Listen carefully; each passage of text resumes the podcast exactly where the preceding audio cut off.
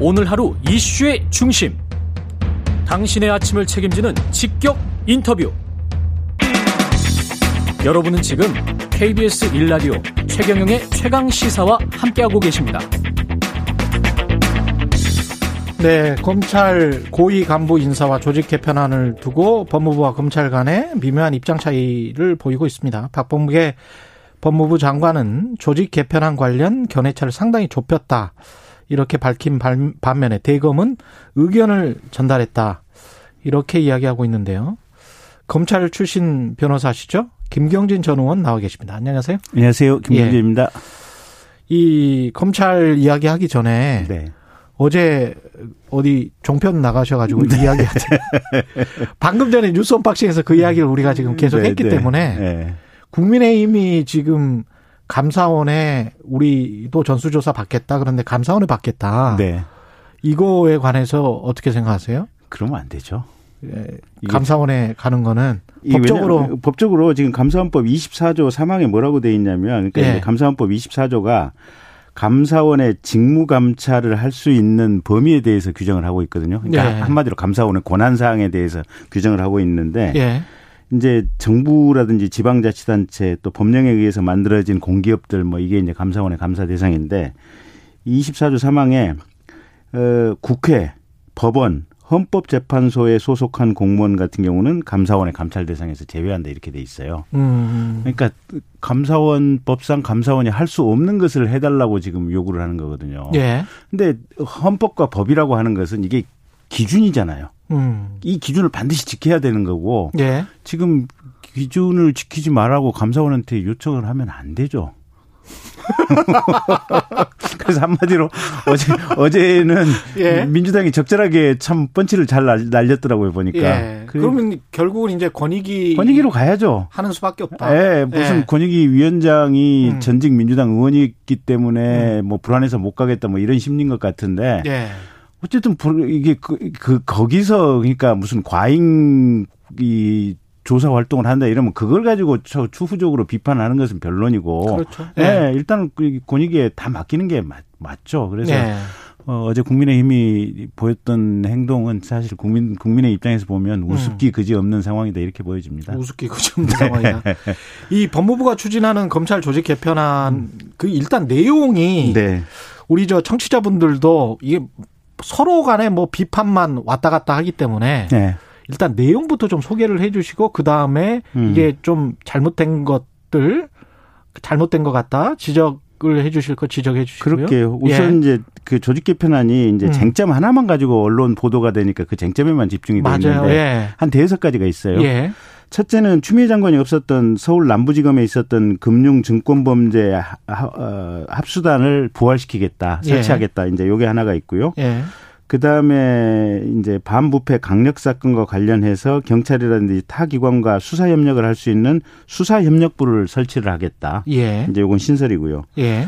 그 다음에 기존에 이제 검찰에 강력 범죄를 전, 전담하는 강력 범죄 형사부라는 게 있거든요. 예. 이 강력 범죄 형, 형사부하고 그 다음에 반부패 수사부를 통합을 하겠다. 어. 그 예. 부서를 이제 두 개 부서를 하나로 합치는 거예요. 강력범죄 형사부와 반부패 네. 수사부를 통합하겠다. 네. 예. 그다음에 또 검찰의 외사부와 공공수사부 이제 공공수사부가 옛날로 말하면 공안부거든요. 예. 이 외사부와 공안부를 통합해서 공공수사 외사부로 통합을 하겠다. 음. 이제 이런 내용이 들어 있고 마지막에 예. 가장 쟁점이 되는 게 예.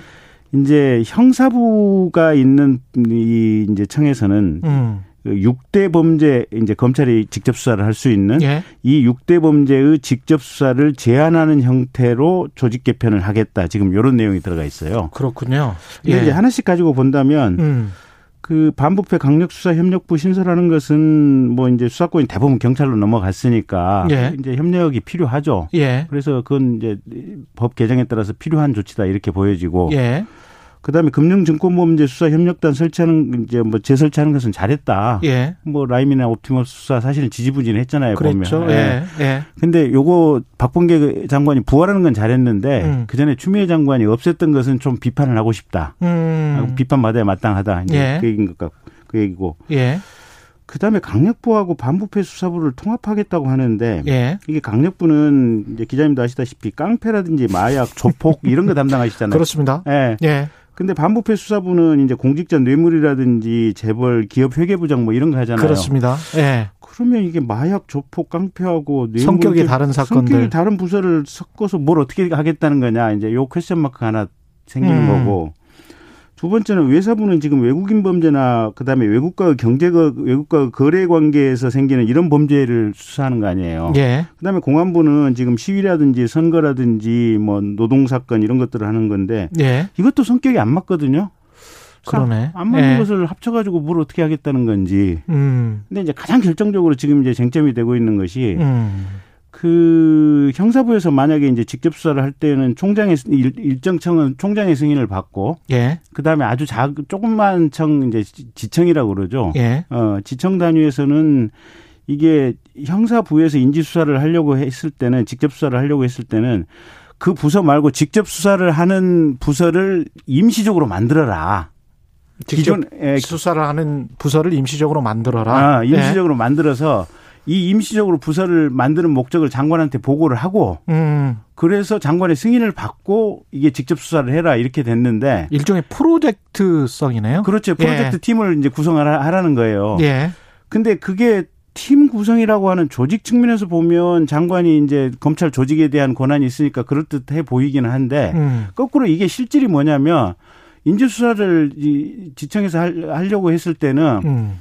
어 지금도 사실은 그냥 팀 안 만들어도 검사 한 명 한 명이 이게 수사의 주체잖아요. 보면 수사 수사권이 있잖아요. 예.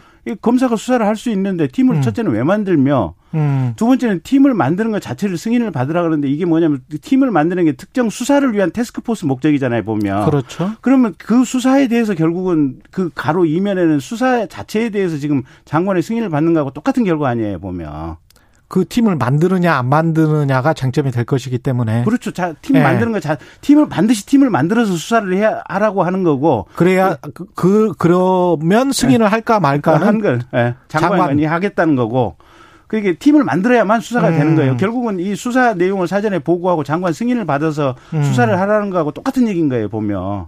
그러니까 검찰 입장에서는 검사들은 검찰 조직의 축소는 뭐 그렇다고 치더라도 음. 형사부 6대 범죄 이거는 어떤 직접 수사를 제한하는 거 아니냐.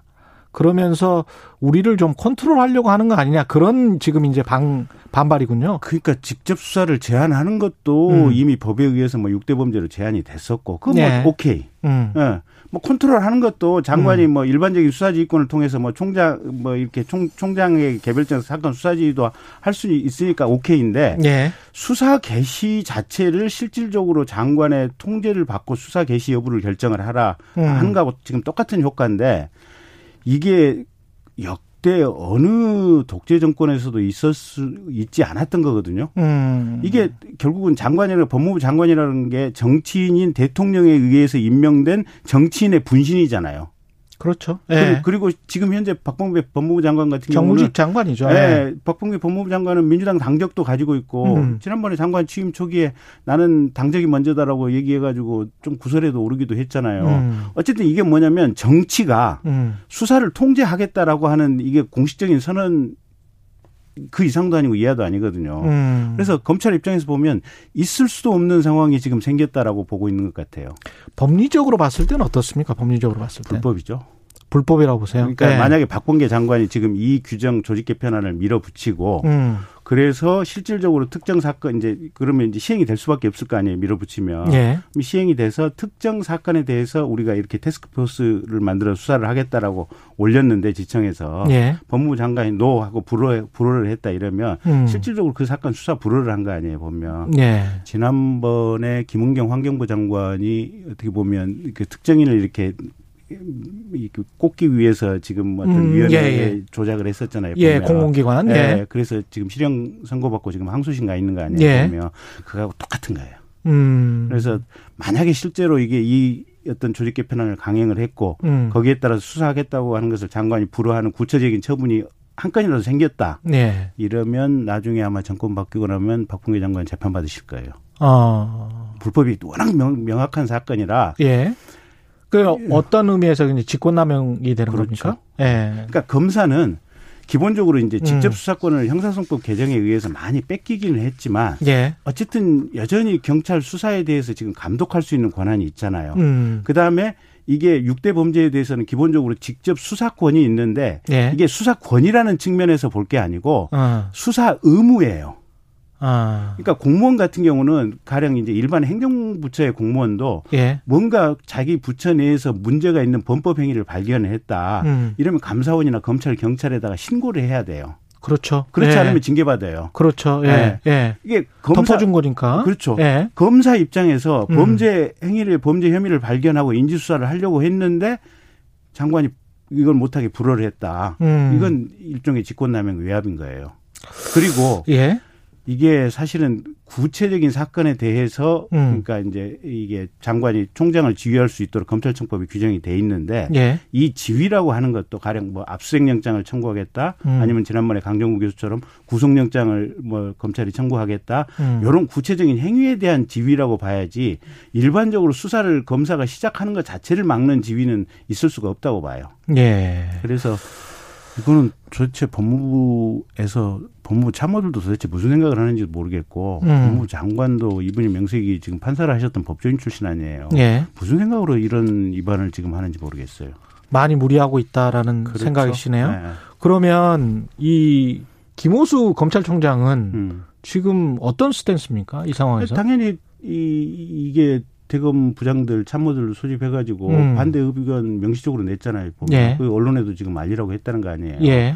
그러니까 김호수 총장이 지금 친정부적인 성향을 가지고 있다라고 이제 대외적으로 널리 알려져 있잖아요. 예. 근데 이거는 김호수보다도 훨씬 더 친정부적이라고 밖으로 알려진 이성윤 지금 뭐 고검장이 고검장? 이 예. 총장이 됐다고 하더라도 이건 똑같을 거예요. 음. 이걸 공식적으로 반대를 안 해놓으면 음. 이건 반대를 안 해놓은 것 자체가 나중에 문제가 생길 거예요. 음. 그러면 이 상황이 만약에 그대로 말 말씀하신 대로 그냥 강행을 하면 음. 그럼 어떻게 되는 겁니까? 강행, 검찰과 법무부 간의 일단 불법, 갈등은 갈등은 증폭이 될 거고 예. 근데 현실적으로는 네. 지금 어쨌든 법무부 장관 법무부에서 공식적인 영을 만들어서 뭘 하는 거니까 예. 법무부에서 하자는 대로 할 수밖에 없죠. 불법 상태가 일정 정도 지속이 될 수밖에 없는데 검사들이 할 수 있는 거는 뭐가 있을까요? 지, 검사들이요? 예. 가령 무슨 뭐 헌법 안, 안 된다면 이건 뭐 아예 이게 입법 사안이니까 음. 이렇게 하면 불법이라고 지금 말씀하셨다시피 불법이라면 헌법 소원이라도 한달치 헌법 소원 할 수 있죠. 예. 이, 이, 이 규정 자체, 이 조직 개편안과 관련된 규정 자체가 음. 원천 무효다라고 헌법 소원을 할 수도 있고, 예. 개별 사건에 대해서 만약에 불승인을 했을 경우에는 행정 소송을 할 수도 있을 것이고, 음. 근데 이게 헌법 아시다시피 예. 행정 소송도 그렇고 헌법 소원도 그렇고, 예. 해놓으면 기본으로 한 8개월에서 1년은 가잖아요, 보면. 그렇죠. 그러면 그 시간 동안은 지금 불법 상태가 계속해서 가는 거고, 음. 저는 이 정부가 검찰 왜 이렇게 두려워하는지 모르겠는 게 음. 추미애 장관 때 지금 전국의 반부패 수사부를 세 개로 줄여놨잖아요. 나머지 지금 청해는 반부패 수사부 다 없애버렸잖아요. 음. 서울, 광주, 대구 세 군데만 있잖아요. 예. 부산 같은 데는 반부패 수사부 특수부가 없는 거예요. 알겠습니다. 지금 시간이 별로 아, 없어서 이제 정리를 하겠습니다. 네. 예. 전반적으로 쭉 말씀을 해주셨고 이제 다 이해 이해를 하셨을 것 같습니다. 이게 음. 복잡한 문제인데 음. 김경진 전 의원의 시각으로 오늘 쫙 정리를 해봤습니다. 오늘 말씀 감사하고요. 네. 김경진 전 의원이었습니다. 고맙습니다. 감사합니다. 예, KBS 일라디오 최경영의 최강 시사 1부는 여기까지입니다.